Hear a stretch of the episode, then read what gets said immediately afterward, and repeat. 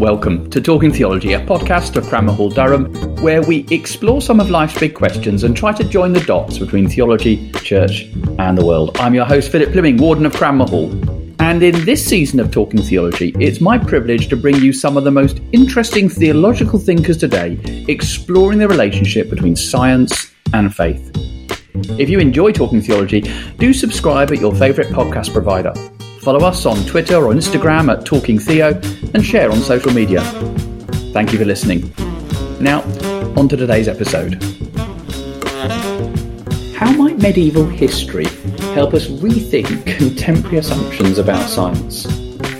How does being made in the image of God affirm our vocation to creativity? How do poetry and science belong together? How do contemplation and imagination contribute to scientific endeavour? And how can churches recognise science as God's good gift and not just an obstacle to be overcome? Welcome to this episode of Talking Theology. In today's show, I'll be talking to Professor Tom McLeish. Tom is inaugural Professor of Natural Philosophy in the Department of Physics at the University of York and is also affiliated to the University's Centre for Medieval Studies. Tom has written several books, including most recently The Poetry and Music of Science.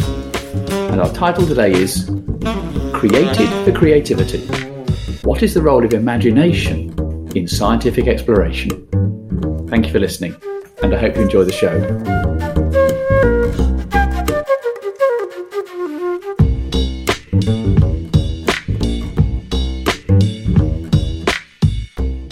McLeish, welcome to Talking Theology. Thank you, Philip, very much indeed. I am absolutely delighted to be here, and I should say, so excited about this podcast series that you're doing in collaboration with the ECLAS project. Tom, I wonder if you wouldn't mind telling us a little bit about yourself, your journey, your scientific background, but also the, the path that you've taken in recent years to a more interdisciplinary approach. Yeah, sure. Well, I guess I'm one of those sort of scientists who knew that their core interest revolved around science when they were about three and a half. You know, I remember as a, as a child just going all quivery at the idea of an experiment when my grandmother gave me a microscope that her grandfather had had, a Victorian field microscope. I took it to the woods and dragged out little insects and looked at insect wings and leaves and blood cells when I was feeling brave and had a sharp enough pin as little children do. And, and then I got a telescope when I was about 10 and started looking at the stars. And of course, this was the decade of the 1960s.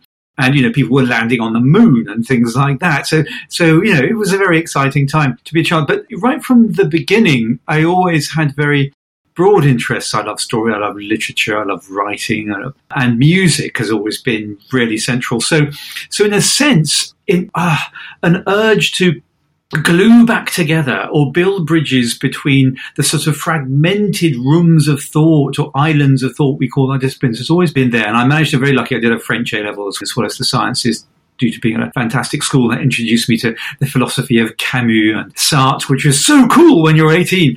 So I really enjoyed that. And then when I became a young Christian in late teens, really, early 20s, which is when I was also, of course, thinking seriously about a scientific career, I remember getting so excited when I realized that the Christian mind and actually getting my, our minds around the Bible is going to require, just for example, every brain cell that I'm devoting to, to science. And of course, you think about it, that's also an interdisciplinary endeavor. So that's where it's gone. And, and, briefly, my science career has always been interdisciplinary itself. So I started off in what's now called soft matter physics, but it's physics of literally soft stuff, gels and polymers and plastics and foams. Uh, and uh, so working with chemists and chemical engineers for a long, long time. And then more recently, I've been working because of that on the physics of living systems, because life is also made of soft stuff mostly, as we probably noticed. And that's been fascinating too. So, so the interdisciplinarity has really branched out of working across the sciences now into the sciences and the social sciences and the humanities as well. Tell us about the role that you do at the moment and what are the things that delight you about the variety that that role brings? Yes, well, my current role is the first new chair, we think, in natural philosophy, which is, as it were, the old word for the physical sciences in 200 years, which the University of York has created. It's in the physics department, but it, I spend about half my week in humanities departments thinking about the relationship between humanities and the sciences.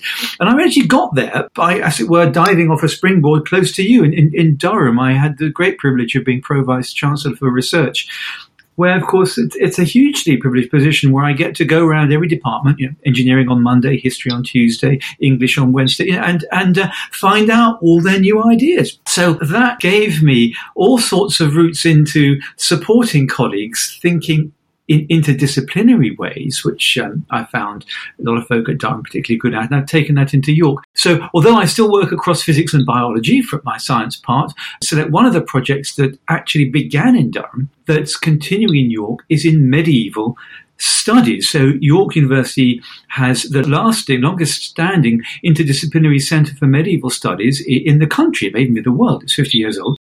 And so I brought a large project on medieval science there, which began in Durham when Giles Gasper was professor of history.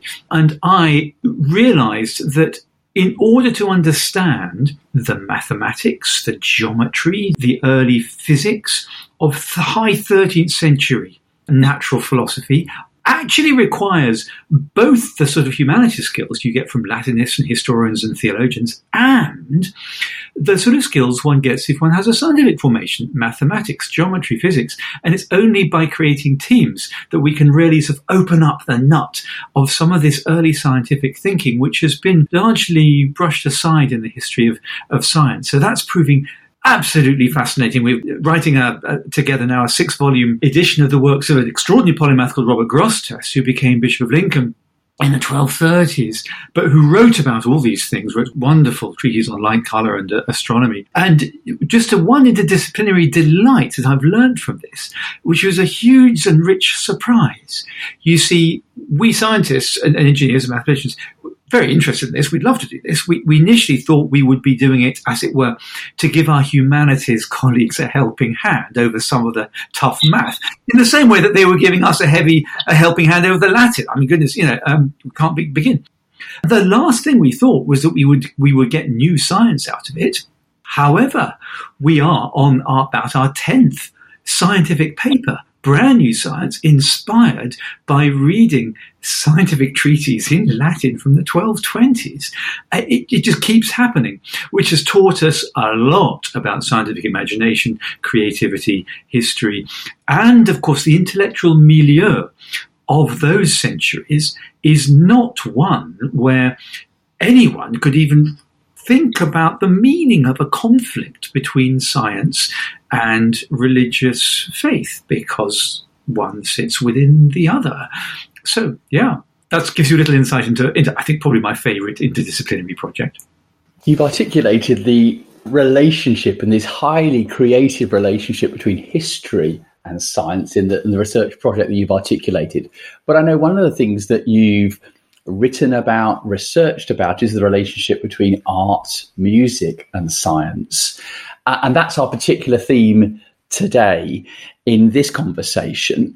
I wonder, just go back to first principles, if we might, or some of the assumptions that are made. Why is it sometimes perceived that science sits on one side, then there's imagination, creativity on the other, and never the twain shall meet? Where, where does that premise or assumption come from? And, and just talk us through why it's so flawed. Yes, well, gosh, there are books on this, so I'll, I'll, have to be brief. It's complicated and complex and long. I think if I start the story in, is not its real beginning, but in the early modern century, in the 17th century, where at the beginning of that century, you know, Francis Bacon gets going with a theological motivation for experimental science. And then, then other, you know, people, Robert Boyle, Margaret Cavendish, a great philosopher of, of that century, criticizes this. But people like Cavendish and John Donne and Milton, of course, find it perfectly natural to think poetically, even to write poems about science to write novels. Margaret Cavendish wrote Blazing World to encapsulate her argument, her warning against over emphasis on an experimental method on its own as a truth deliverer. But by the end of that century, you've got the Royal Society gets going in the 1660s and develops a tradition that begins to banish the fancy, the imagination, the more creative poetic style of writing. And in its invention of the scientific journal and the philosophical transactions, Thomas Sprat, the uh, first biographer of the Royal Society or historian, its manifesto writer in 1666, has some hard things to say about observation only, how imagination does not have a place in, in the sciences. And then, of course, that that then grows throughout the next two centuries and gives rise to the sort of horror that writers like William Blake seem to have over rational discourse. Blake is the earliest attestation I can find of an articulation of the divergence of creativity with rational thought. He says, My business is not with Locke or with Newton. My business is to create. Uh, not, I don't, you know, abhor re- reason and rationality as if they were opposed. And then, of course, you get the Romantic poets. And actually, in the 19th century, it's poetry that really takes its leave of scientific thought at the same point at which people like William Wordsworth and Samuel Coleridge are beginning to glimpse that science might give rise to a new inspiration of poetry. And uh, Wolfgang von, von Goethe looks, he, while they look forward, he looks back and says, you know, the science and poetry have a common origin, don't you understand? And looks forward again to, with Words and Coleridge where they might come together. But no, Edgar Allan Poe calls science that vulture and Keats the natural philosophy that will unweave the rainbow and unknown the mind and remove all wonder from the world. That's the accusation. So that's where we got where we are and I guess the 20th century instantiation, all is all of that, is this social science of science, sociology of science, that pretends there's a thing called the scientific method and writes books about it. But scientists don't write about the scientific method. You know, if there were such a thing as the scientific method, I'm a fellow of the Royal Society. I, I, would have had a course in it, wouldn't I? Well, you know, no one ever. I never sat a course in the scientific method. No scientist I know has ever sat a course in the scientific method. So what does that tell you? It tells you that science isn't primarily methodological. Of course, there are methods within it, but there are methods for mixing oil paint that artists get taught. There are methods for painting a sunset sky. So, of course, there are methods in art and methods in science, but it's not a methodological enterprise. Ooh, but there's a pretense that it is. So the history of, of thought has gone in this contingent, divergent way. It didn't need to have gone that way, but it did. That's a brief summary. I didn't sound brief, I know, but believe me, the long version is much, much, much longer. Now, in your book entitled The Poetry and Music of Science, you suggest that imagination is just as essential to the study of science as it is to the arts. I wonder how does the creative, imaginative process differ between art and science? But perhaps significantly, how are they how are they similar? Yeah, well, let's start with how they're similar, and then we'll try and work out how they're different, if you like. And I'd really like some help with this one because I keep getting stuck on this one. But but here's what they're similar. Look, what are we trying to do when we do science? It's a dull visionless, disenchanted answer to that question is that we're just gathering facts about the natural world. Well, yes, we are, but that's not the point. That's a means to an end. What we are trying to do in science is to build in our minds and reflect in our artifacts a structure that bears the reflection of the natural world in such a way that we can understand the way the world works. So, obvious, take example. We look up at the sky, the moon changes its position in the sky night by night. It seems to be orbiting the Earth at a more or less fixed distance. Why does it do that? What's going on here? When other things that we make move unsupported in the sky like projectiles and footballs and things go up and come down. Well, Newton helped us to understand that. There's a gravitational field, which then Einstein later helped us redefine as a curvature of space, within which objects move in a space that they also curve or exercise a force within. And so we now have in our minds, you see, when I think of gravity, I think of space as a sort of net, I suppose, that's that's deformed by objects within it, and within which other other bodies move. We can describe that in pictures. We can describe it in mathematics.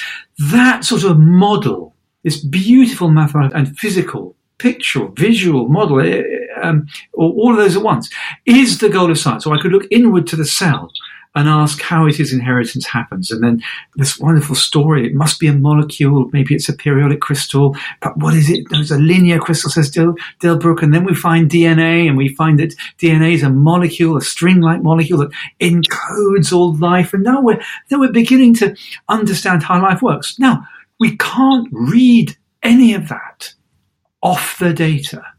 We don't look in the sky and say, oh, there's an inverse square law of gravity any more than we can look into a, a cell and say, oh, look, there's DNA coding for coding for cells. Look, it's obvious. No, we have to reimagine the universe first. We induce, we don't deduce.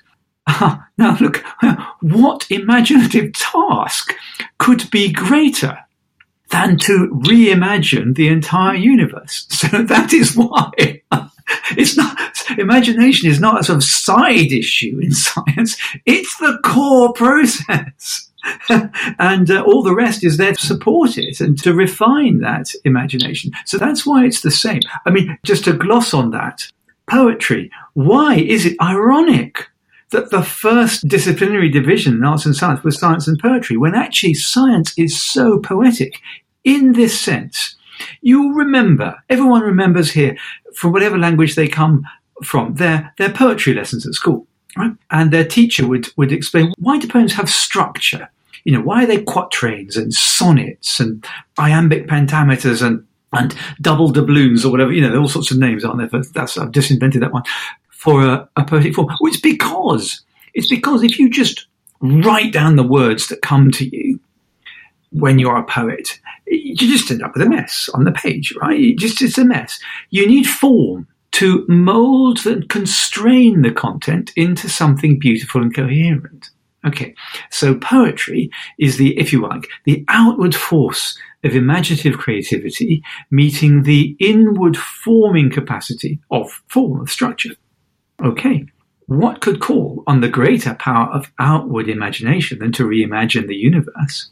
And what could constitute the tighter form than to make that imagination fit the universe as we observe it? So, in a way, doing science is like writing altogether the most enormous and wonderful and beautiful poem that was ever written. Therefore, let's layer the question of faith onto this powerful case that you've made for imagination being an absolutely core discipline within the scientific enterprise. What contribution can the Christian faith bring to that imaginative exercise? What are the resources that, that lay at the disposal of the person of faith who is seeking to induce the harmony, the beauty, the power of the universe? Yeah. Well, the answer is everything. Absolutely everything. Why don't we start at Genesis chapter one? Actually, just to add a little biographical gloss to this, it took me a number of years to work out. I mean, I know in this series you've explored so healthily questions that aren't the question that people like me get asked all the time, which is how do you reconcile your Christian belief with your scientific practice? Because isn't one just about faith and dogma and the other about evidence-based corrective hypothesis and belief? Well, I was always uncomfortable asked that question because it didn't mean anything to me. And of course, of course, like all your other correspondents, I realized that was because it falls into the class of the question, have you stopped beating your wife yet? Do I say yes or no? I mean, no, the answer is I don't answer the question because the question assumes a world in which we do not live.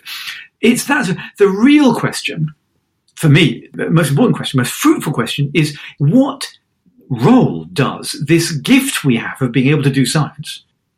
It's like a gift, it's like artistic gifts, like, like gift of looking after families. What role does this gift have within the kingdom of God? Well, Jesus called the kingdom of God, or within the story, the arc of the biblical story, the teleology, the pope, long word, the purpose, right?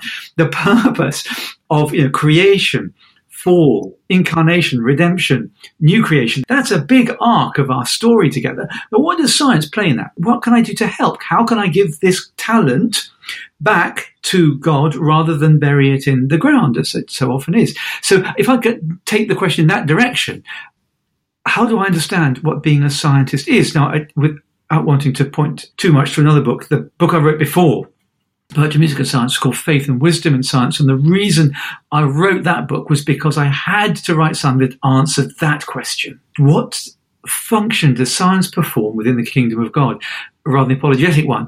And I found myself reading very different parts of the Bible than are normally brought to bear on questions of science and faith. I spent a lot of time in the book of Job and the wisdom literature generally because it's the most nature infused book. It's the most beautiful poem about nature from the whole of the ancient world, actually. But let's ask the question how can we understand this creativity within science? And of course, the, the biblical story of the relationship between Creator God, created humans, and the material creation is almost expecting this. Humans, for a start, do have a command to steward and, in that sense, dom- dominate the world. Underneath that, and before that mandate is given, the imago Dei idea is given humans are made in the image of God. Well, you know, and of course, theologians have scratched their heads for centuries about what being made in the image of God is. What's it mean? Does it mean, what does it mean? We have the capacity for love, the capacity for emotion, passion for compassion and ethic. Perhaps it means morality. I'm sure it means all those things. But eh, surely it must also mean some image of the first recorded action of God. The first recorded action is to create the whole world, the whole cosmos, and create human beings in God's image. So, if God creates the world, in what sense might we expect God's image also to create in image? Well, of course, we don't create a world, only God creates a world.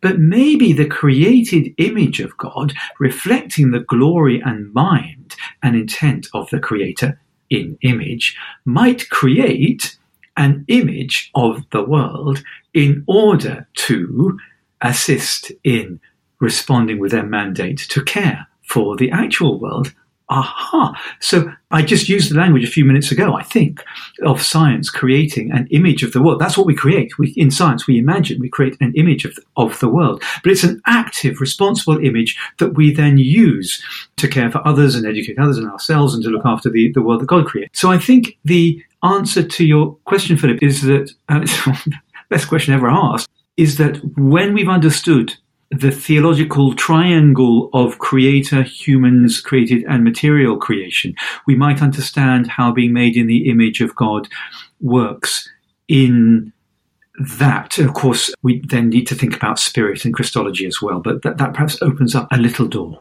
into purpose. Sounds like you've articulated, Tom, this very big framework in which we both understand creative power as at the heart of our created world, but also the reason for that creative power, which is to be also effective stewards of that creation.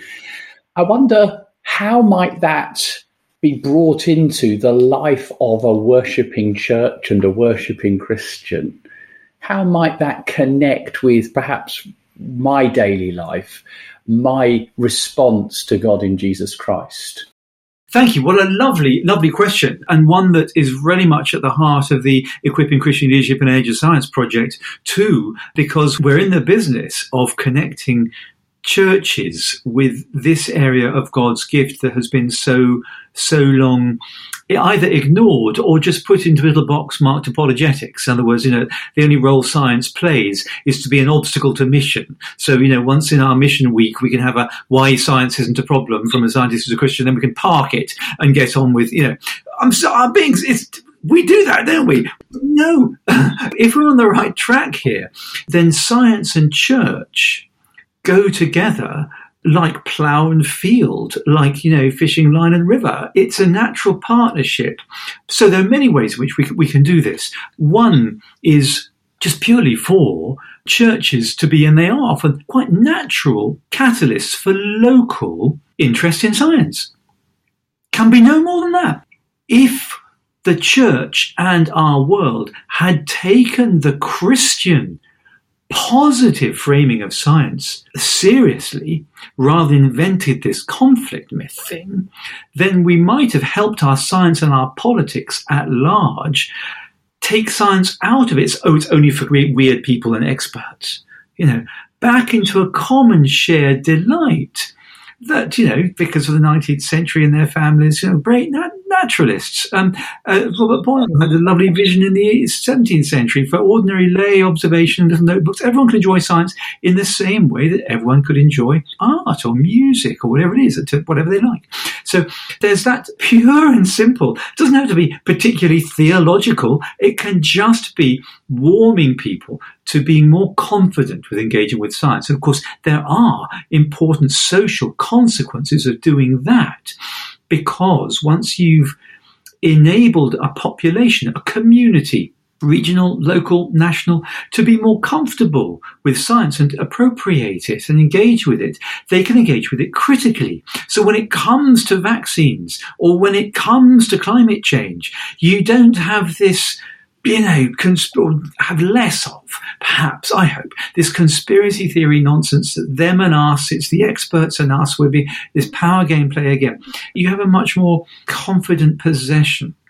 Then, of course, we can go on and talk about materials for, for worship and prayer. We can talk about parish or local church support, supporting their scientists in their universities nearby or their research centres, just as much they support their nurses and doctors in their hospitals or their teachers in their schools or their parents at homes or their business managers or care professionals. It's all part of, of that package too.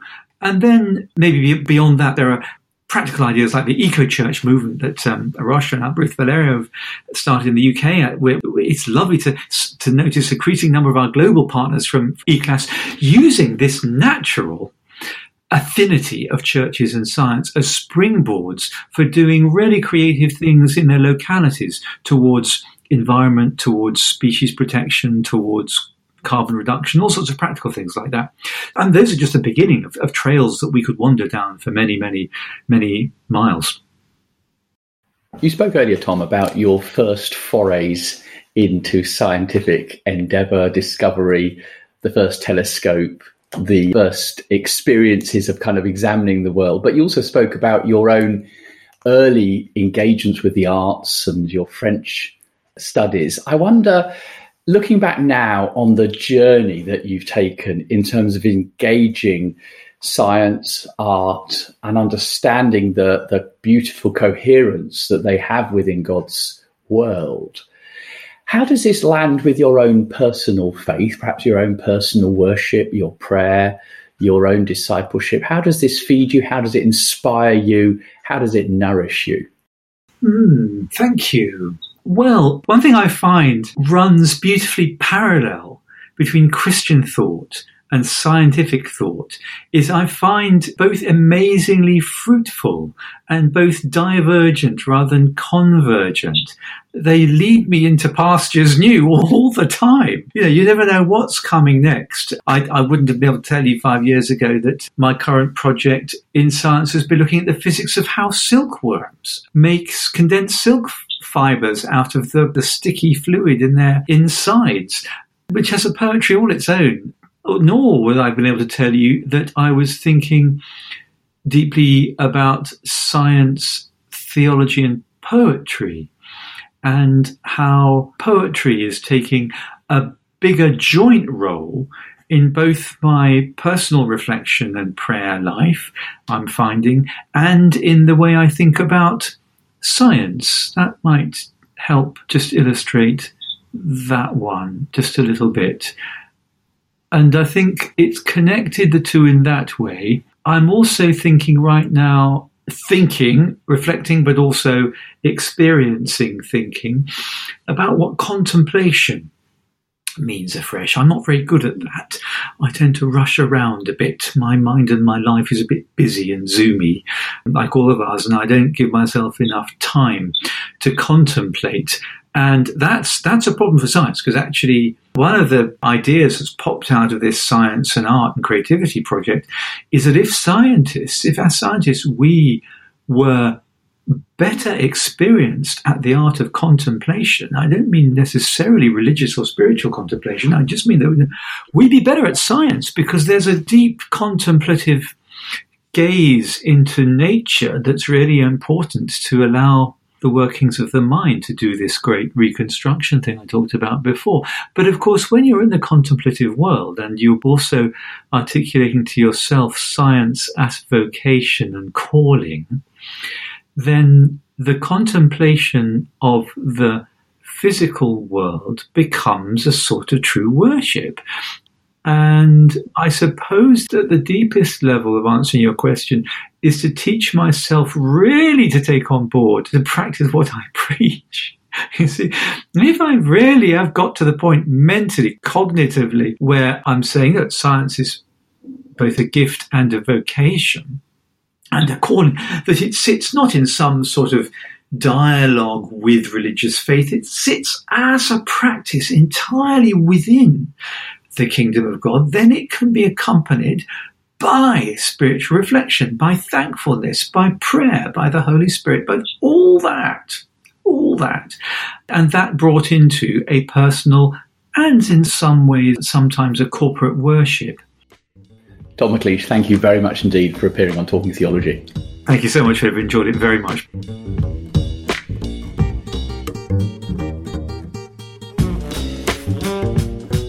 You have been listening to Talking Theology, a podcast of Cranmer Hall within St John's College, Durham University.